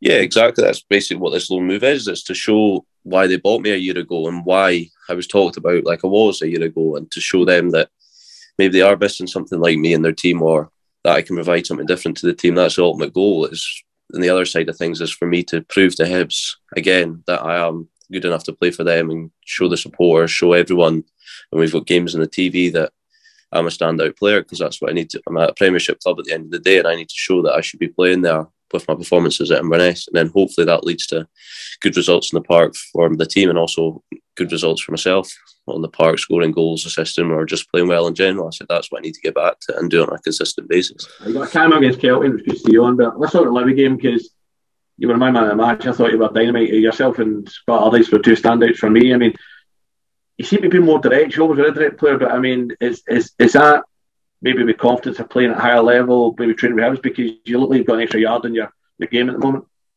Yeah, I think it's the work that Hibs have done with me. I said it when I spoke to you in the the pre-match before the Livy game. I said I've done a lot of work since I went down there. I said I went down there and they said I was too skinny, and I never really would have thought that before. When I was up here, I thought it was reasonably decent nick, and then I said I went up there and got told you need to put on muscle, you need to do this, you need to do that. So a lot of the first few months at Hibs, I was battering myself in the gym. I was learning the ways to improve myself and get quicker. I said I've always wanted to be, I've always been quick, but I said to get an extra few yards, I said it's important and it helps you in scenarios and get stronger. I said I didn't realise how much maybe doing upper body stuff would help me. And I said it's obviously helped and it's showing in the pitch at the moment. I says that I feel stronger, I feel fitter than I was when I was playing regularly a year and a half ago and stuff. So no, it's they've made a real difference to me in the offside of football things, and it's obviously helped now. Now when I'm playing regularly. So also the team, there's a lot of boys there that were there when you're there, but quite a, quite a few changes though, considering it's only been what two seasons. Um, how you find those new boys to come in? We obviously, you know, you know, Cammy. I think you said to me in the press, you've been playing with Cammy since you were ten years old, so that's that's a given behind you. But how's some of the other new boys that have come in adapted to your style of play, and how have you adapted to theirs? Yeah, it's obviously different. There's a few boys come in like Scott Boyd, Nathan Shaw. You've got the two defenders, Max, who's fortunately been injured, but you've had Zach come in, who's a young lad as well. Mm. So I'm probably missing someone, but they've been great. I said it's been an easy change room, always has been to come into, and then they've kind of just seemed like they've been there forever, kind of thing. Because Zach obviously hangs around with us young boys and stuff, and he's a great lad, great Irish lad. And then you got Max, who's a good laugh as well. Obviously, not seen too much of him because they've been injured and stuff. But then you've got wee, wee Boyd, he's great wee lad, and then you've got Nathan as well, who's starting to come out of his shell and is a good player as well. So the gaffer's recruited really well, and it's good lads he's brought in. It's not changed the even from when I was there, It's not changed the dynamics of the change room or anything like that. So no, it's been really good, and I said hopefully. So we've gone with a wee bit of a bigger squad this year with a lot of positions being able to be covered and boys can play in different positions. So no, it's um, good in that way. And I said they're obviously good players as well. I said it's just if anyone dips out of form, we know we've got options to change it. I think you, you probably noticed this when you watched the team last season. It's the boys in Section 84. I think some of the boys you may have went to school with. So in fact, uh, some of the boys. But how um, how impressed you be with those boys? Because the atmosphere at the stadium seems to certainly seem like a lot a lot better since what two seasons ago when you were there. So. Yeah, definitely. I said obviously with the COVID and stuff, everything changed, and it probably gave people another lease of life on football, and probably made people realise how much football can be a part of their life and how much they actually do like it. And obviously, you've got a younger generation coming through. I said, I think even when we were in the Prem the last time, boys were trying to get something going, but maybe didn't get the backing from the club. And then obviously, Rob going up the stairs and speaking to Scott. And then I think the communication with fans has become a lot better. You've probably noticed it yourself. I said, it makes a huge difference to a community club like us where you need people like that in the club to drive stuff forward, fans to drive stuff. And you also need people that are up the stairs to drive that. And I said, obviously, it's great that the club have allowed them to be in that west stand or whatever it might be. But as, as long as it stays there, I said it's really good for the club. I said it makes such a difference to the boys. I said it becomes a wee confidence builder, or see if you're behind in a game or you're drawing a game. I said it can really spur you on and just a wee bit of encouragement. I said, but then obviously in the playoffs, I said I was at the majority of the games. I said I was hiding in plain sight, but I said I was there. So I said you could see the atmosphere and how much the fans cared and how much they wanted the boys to do well and understood playing six games in three weeks is an unbelievable task to do. But I said without the fans, I don't think the boys would have got through it as well as they done. I said it makes such a difference. I don't think some fans realise it, but it does make such a difference. It makes a difference to a club that maybe gets two thousand a game. I said it can make it feel like there's four or five at a game just by having a louder support. And I said as long as that continues and we do well and reward the fans, I said you can get more boys in or younger boys in that want to do it and stuff. You just need to have that constant cycle of people coming in. Okay, Danny, uh, taking time to speak to you, Steve. He said he said he wants to play for Hibs, which is a strange thing to hear um, from a, a, player that's going to be turning out for us for the whole season. But you know, he's well, well aware of his career progression. He's well aware of his CV that he mentions. He's been an honest. He's been as honest as possible, and he wants to play as well as possible. And hopefully, we can get the benefits of that. No, I like to hear that, he, he sees a future at Hibs and stuff. I know we obviously would, would like him to stay here longer, but it shows he's still he's, he's still confident in his ability. He says he's got he's got a point to prove, and I think I think he's right. I mean, I said earlier on when we are talking about highlights of the, the season so far, I thought obviously he looks a far bigger player. Obviously, he's, he's been in the gym, he's, he's been beasting it in there because he's uh, he's like a lot more muscle mass. He looks a stronger guy. He, he, he talks more confidently as well. He's obviously grown up a little bit, moving down to Edinburgh, and I like how he liked to say that he's he wasn't moving back home because he was just like it's easy to move back from. He was homesick and like that. He's he's back. He wants to play football, and he wants to play football the right way. And yeah, he's yeah he'll be he'll be he'll be, he'll be a good coup for us this season. But yeah, speaks really well, and I like that that he thinks he can go back to Hibs and and possibly to disrupt their starting eleven. Is is this an all round better player we're getting back, guys? And have we seen that already that he's a better player? So I know you, you're waxing lyrical about a couple of his performances. Yeah, I think so. I think, I mean, I mean, in fairness, he's, he's maybe not quite set the heather alight the last couple of games, but certainly early season form was very encouraging. Um, you know, and it's an area of the pitch that we needed reinforcements in. So, you know, we definitely needed someone like him in, and it was a no-brainer. I think as soon as um, the the stories were breaking that um, uh, Raith Rovers, I think it was, were after him, then I guess that probably got um, got us going, you know, like quickly to try and make a move and try and you know seal the deal kind of thing. Um, and uh, yeah, I, I, mean, I have no issue with like you know coming back and saying, yeah, you know, I don't, you know, obviously don't see my long term future here. You know, I want to do something at Hibs. Um, you know, part, you know, that's why he signed for Hibs in the first place, isn't there? There's no reason why maybe at the end of this season, uh, starting next season, he couldn't be knocking on the door uh, on of the um, first eleven at Hibs. And Stevie, he mentions um, the young boys there, section ninety four, and you know, generally in what the second half of a game, he'll be playing on that left wing. And I, when I used to. We used to stand on that side of the ground. I remember watching Barry Wilson scampering yeah. up and down. There was no other there was no other better sight in the second half of a game. So, you know, they'll be in for a treat uh, when we're looking to kill teams in the second half of games this season, hopefully. No, definitely. Yeah, he knows a few of the boys in section four. A few of them probably went to school together actually. But um, yeah, it's, it's, good for those boys. They'll get a, a bird's eye view of Dan. Hopefully, tormenting some some right backs this season. Okay, nothing better than a young gun.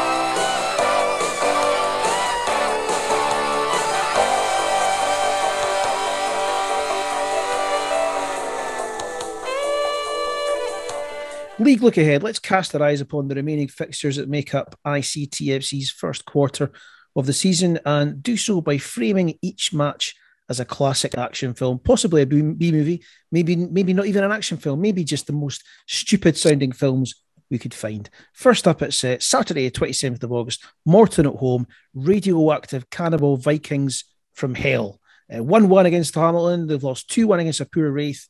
They've beaten Cove 1 0. They've had a 0 0 with Dundee. Is this the season, though, that we actually start to beat teams like this regularly um, and truly make the stadium a inverted commas hard place to come? If we want to win the league, then we've got to beat these teams. That's that's what our downfall was last season. Too many drop points against so-called lower lower um, lower opposition. But after after last week's horror show, we need a performance, I think, before Motherwell. So yeah, I don't I don't think an easy game. I, I think Morton will go down either them or Cove are still bottom two for me. But um, yeah, I think uh, it's been a tough game. I'll take I'll take a scrappy one 0 win. Just get just get the uh, feet back in the ground and get a bit of momentum going again. Yeah, I think a scrappy 1 0 wouldn't be a very good result here. Morton have been pretty strong at the back. Tell you what, tell you what, right? So that is because people might be listening to this after this game. So we'll take that as the response to if we win this game.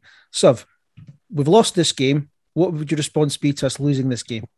Is it a is it a crisis? Yes and no. Yes, in terms of the fact that you know, as you say, you know, if we want to, you know, do anything in terms of challenging for the title or at least finishing as high up in the playoff spots as possible, um, getting points on the board early doors um, is, is, is a necessity. Um, having said that, you know, we are notoriously slow starters, so we probably shouldn't be too concerned to some extent about a um, poor start to the season. But you know, it, it, it, feels like every year we kind of say this is the season we have to get out of the championship. We have to get out of the championship. And I think what benefited us a lot, a lot last year was that we got a lot of points on the table on, on, on the board. Sorry, early doors. So we went on that sustained horror run of what was it, 12, 13 games without a win, we were largely untroubled in terms of our position.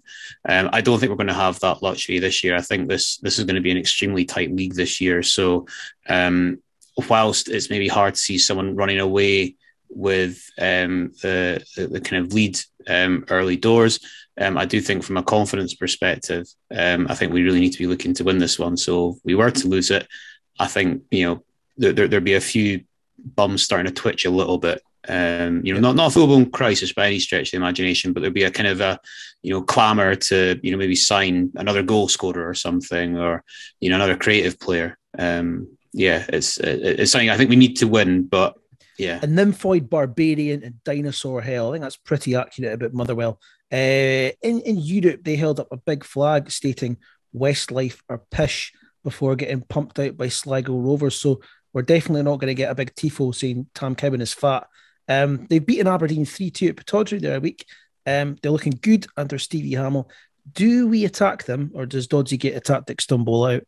Cup game, I'd go at them. You know, it's, it's a one off game. It's not it's not a league game. It's nothing to lose. I mean, we're the we're the the, the, the underdogs, aren't we? So yeah, I think they're for the taking. I'm not going to say we'll win, but I think we've got a good go at it. And uh, yeah, like you said, keep it game for Dan Mackay to push on. I'm just looking at their team and uh, there's not really any world, world beaters in that team. You know, I mean, Van Veen up front will be a handful depending on who plays at centre half. But God, you need Danny Devine for that one, don't you?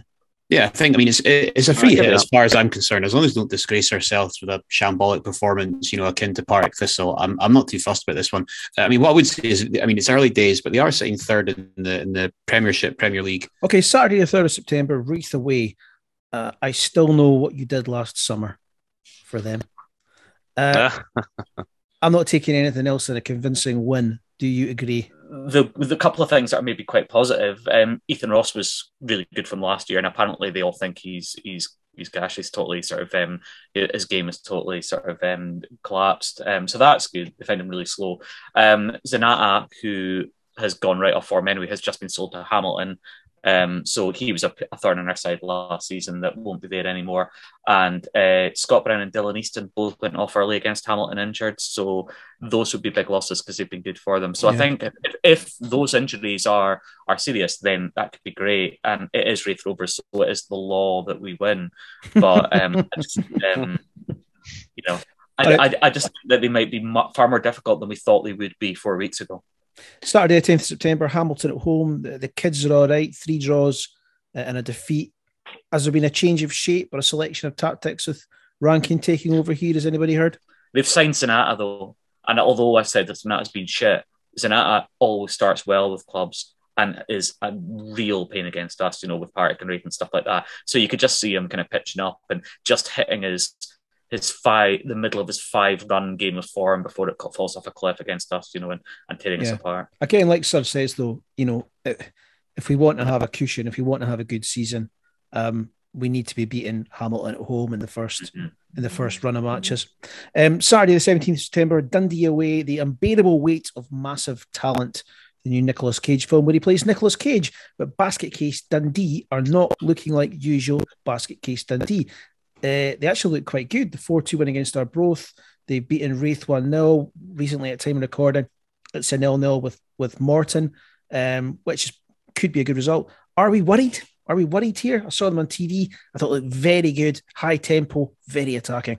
that's where your man Gary Bowyer's team play. I mean, I, I watched the, the Salford City um, documentary was on Sky a year or two ago, and he was the boss at the time, and uh, seemed like a good coach. I think it was, a, it was a weird move from. I didn't see him moving to Dundee. I thought it'd be your man Kevin Thomson after all the, the stuff with Kelty, but yeah, I think that's the sort of barometer we should be looking at. If, if we're beating teams like that, we'll be up there. But yeah, the likes of Dundee and Thistle will be the, the tough games this season. I'm uh, I'm worried about that one. They look good up front, don't they? Um, yeah, Zak Rudden up front. that, it's a Rudden there, and the, uh, behind them that Josh Mulligan guy, who apparently is really good. They're they're, they're really really um, impressed by him. Uh, we'll probably do a September pod before this one, but we'll cover it off anyway, just for the last the last run of this of this quarter. Ayr away, um, you know, such a long way away. All I'm going to say is Ayr is just always a brilliant away day, isn't it? You know, always always a good laugh. Yeah, they're looking good as well, though. Surprisingly good. Yeah, you know, they're top of the league at the moment, aren't they? So. Okay, and that will bring quarter one to an end, and Caley Thistle is ready to go toe to toe with everyone. You want to ring? You want to ring the bell? Want to ring the bell?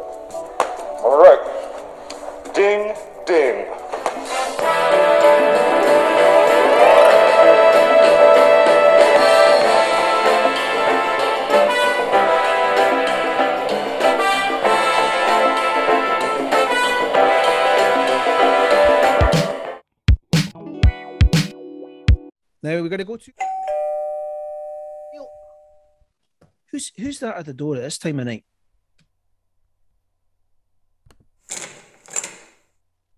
Tom, how you doing? Put your put your crutches down over there. Put your crutches down. Put your feet up. Stevie, you're good at uh, you're good at talking to players. Ten minutes into obviously they started playoffs, you but you were you were you were on fire actually. You came back into the team and playing really well, and then this happened. Um, talk us through injury, mate, and uh, how it came about. I it was crazy. Like I think uh, so. It was about the tenth minute, as you said. Um, it felt as if it was longer actually in the game because I'd been on the ball quite a few times, so it felt it felt kind of longer. And then uh, I just obviously the ball got knocked down. I think it was Shane just at the edge of box. He's knocked it down to me, and I've just ran on and just tried to strike it in the volley full force. And uh, obviously the boys blocked it as I've kind of struck it. Um, and then it was just obviously it was a bad one. So it was my ACL and my PLC, which is in the kind of outside along with the lateral ligament. So it's uh, quite a bad one in the knee. But as you said, obviously I'm a wee bit of jogging recently, which is encouraging and stuff. But um, I a long way to go, but we're, we're getting there slowly. I obviously, I, said, I mean, you, come back at a team, you were playing, starting. I mean, I mean, yourself and Rod, obviously, Rod, you get a, you get a jaw injury at Hamilton at home, didn't he? But is that frustrating as well? The timing you're ready, ready to kick off in the playoffs, and it's a, I mean, it's the most important point of the season. Is, is the timing worse than anything? I definitely like that's the games. You know, you've worked all season for to. Well, obviously you want to win the league, of course, but uh, you know you're you're getting to the playoffs, and then it's it's the big games, especially on the telly and all the rest of it. So these are the big games that you want to play, and that's why you play. So I, uh, it was devastating, and then obviously because you know it's a it's a bad one after you get the scan and stuff. It's uh, I was pretty it's pretty bad, but you kind of got to just get your head around it quickly and. Uh, you've you've almost kind of got to be obsessed with your rehab and stuff and getting back fit because and then sort of the wee goals every day, enjoy them. You know that's what kind of gets you gets you through. So, um, aye, no, it's tough, but you've just got to keep your keep your chin up and keep moving forward. I suppose, see, you know, because it's a it's a serious injury, you, you don't have that we niggle away. Oh, can I make it back for Arbroath? Can I make it for St Johnstone? You, you pretty much resign yourself, don't you? To like this is the the long hard slog here. Aye, you know it's crazy. Like sometimes, like I've had six week hammy hammy injuries, and I've actually been more down in the dumps than I've been with this one. I think it's because it's such a long term injury. It's hard to even get your head around when you're going to be back. So you almost kind of you almost resign yourself to that kind of fact. So, aye, it's been a bit like that. Um, I've not my head's not going yet. I'm all right. So, um, I just you've you've kind of as I said, you've got to almost be obsessed with getting yourself back fit. That's and enjoy those wee things every day when you get better. So uh, like getting out jogging, that was a that was a good wee moment kind of thing. Um, it's easy to get excited and stuff, but obviously it's too soon for using the ball and all that. So we're still a, a long way away, but it's it's good wee things like that help. What's the what's the gaffer been saying to you over the summer? Is it just uh, touching in me, touching base, and keeping your chin up, or is it one of the ones like just do what you're doing and we'll we'll have a chat when you're you're near us at the fitness? I's been brilliant. Um, support's been brilliant from everyone. Him, the physios, the surgeon, everyone's been first class. Uh, all the boys as well. Do you know what I mean? So, and the coaching staff, honestly, everyone's been first class. That was the biggest thing I noticed when it when it happened. You know, I think it was the second leg Um, obviously, that was the first leg, and that was me knackered. But then the second leg, I went and see the boys for the game, obviously, just to just to see them. And then I get bad news um, from someone. Someone else gave me sort of bad news about the time, and then it's turned out it's not been as long as that. But um, but the boys' support was first class, and they were just going to play this massive second leg. So um, I, do you know what? Everyone's been been brilliant that way. And look, see them good and bad. I suppose we've seen a few white players this season that's going to obviously give you a lot of competition for when you're back. How have you how have you thought the new boys coming in, and does it make you hungry to try and obviously win that shirt back when you when you're ready to go? Yeah, definitely. But um, well, first of all, I think they've all settled in well off the part and on the part, and I'm sure they'll obviously themselves, like anyone else, will uh, will want to you know get get flying and assisting goals like we all do as wingers and, and wide players. Um, yeah, I think they've all done well. I think when they've played, whether they've started or coming on, they've all they've all shown what they can do, um, and I'm sure there's more to come. But yeah, and they're all good guys as well. So now welcome them in, and competition's good. You know what I mean? That's what you want. That's what spurs everyone on and makes the squad stronger and, and get us up high as we can. And then for you, then what's what's timeline? Then is it we don't know yet? Have you given have you given any sort of I don't know time frames? of what months expect to be sort of training more the team ball work, or is it just see how things go? Well, uh, no, honestly, in terms of that, it's no sure. Um, it's just, it's just honestly, it's day to day. Like um, it's cliche, but it is. I mean, it's a standard ACL. You're probably looking at six months. So I've obviously got this PLC thing and outside in the lateral ligaments and things. So listen, if anything below six months would be unbelievable. Um, you know, and as I said, when you see yourself out jogging, you, you start getting a bit excited, but no. you do have to be realistic as well because time is the biggest healer. You know what I mean? So um, I will, will listen play the year, but I'm on track and I've, i think I'm a wee bit ahead as well. So just got to keep that up and try and know of any setbacks. You know, um, but I anything under six months would be would be brilliant to be honest. And as a team, I think it's I think I know what the answer will be. But what do you think the goals the team will be this season? And is it get up by any way necessary? Well, absolutely. Obviously, we're 45 minutes away last last season. It's uh, devastating in the end, but the boys done absolutely brilliant in the playoffs to get to, to get to that stage. Unfortunately, we just came up a wee bit short. So, I of course, like that's always the aim. As soon as long as we win this league, that will be always the aim. Um, obviously, everyone's want to win the league, but um, you know it goes without saying. But yeah, just obviously it's got to be them and playoffs again, of course, at least, and then obviously see what it takes us um, out with that. Right, see you later, Tom. See ya. Bye. Oh, bye, Tom. God, you must have uh, you must have had anything else to do. Just knocking about, just to just, trying just, to, yeah, just keeping tabs. Just trying to find people to talk to.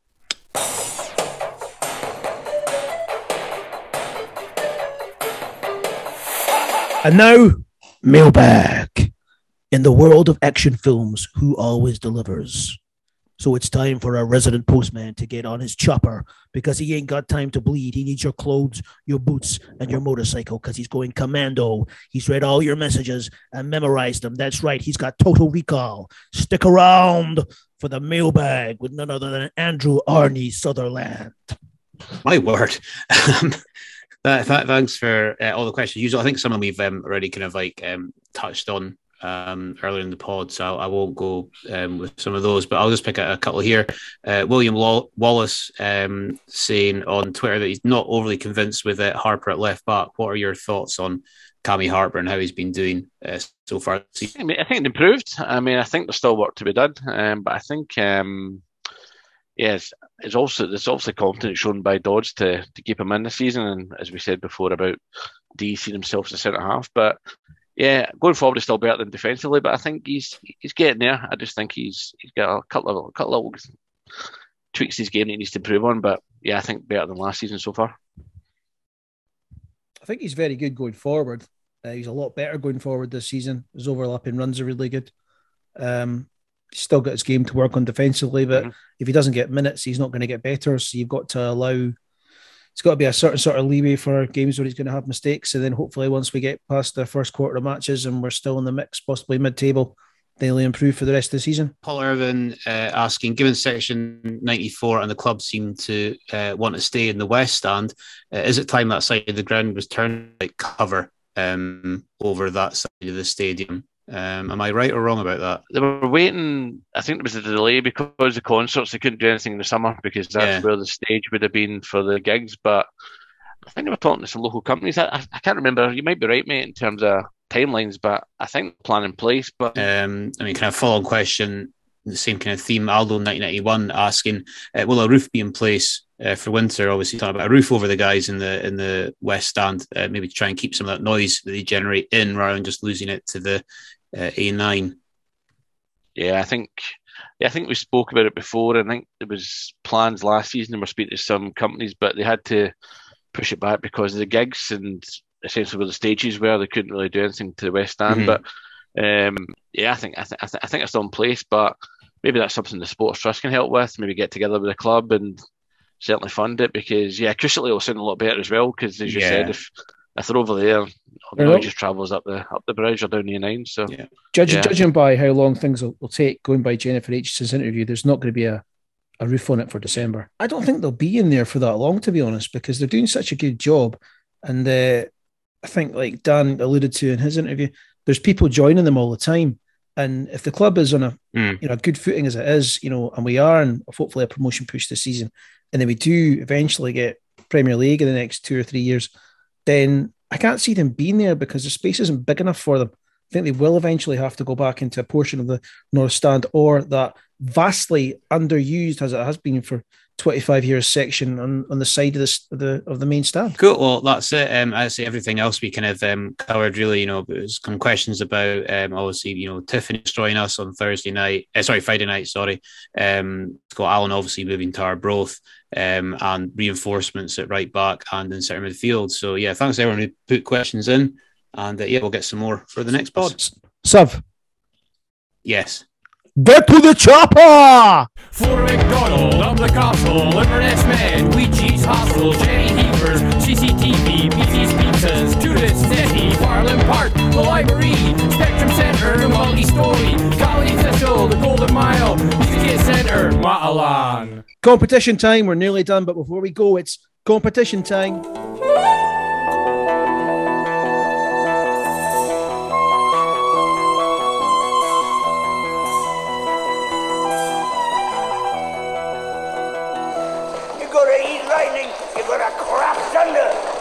That's right. It's competition time. Help me. Rod. Help me. Help you. Help me. Help you. That's right, Tom. One lucky listener is going to win Robbie Deas's signed pink shirt right now. Gene, if you ain't first, you're last. You know, what I'm talking about? That phrase is trademark, not to use it as a position of Ricky Bobby. Build it and they will come. And they did. Some 101 of you on Twitter. So without further ado, who is the winner? Spot for a Glock. I took a loss over frost, but still got a Money! Jerry Maguire said, Show me the money, sub. Sub, show me the winner. Who has won this this beautiful piece of apparel? the winner um, is by um, you know complete coincidence. It's actually me. Um, I've won it, so I'll be taking it. Thank you very much. Um, no, um, uh, the winner is uh, the very lucky uh, Nathan McKenzie. So uh, Nathan, give us a shout on uh, Twitter um, after you hear this in the pod. And uh, yeah, we'll we'll get you sorted out uh, with the shirt being uh, posted out to you, mate. Uh, yeah, congratulations, Nathan. Hope you enjoy the shirt. And uh, yeah, I uh, I hate you.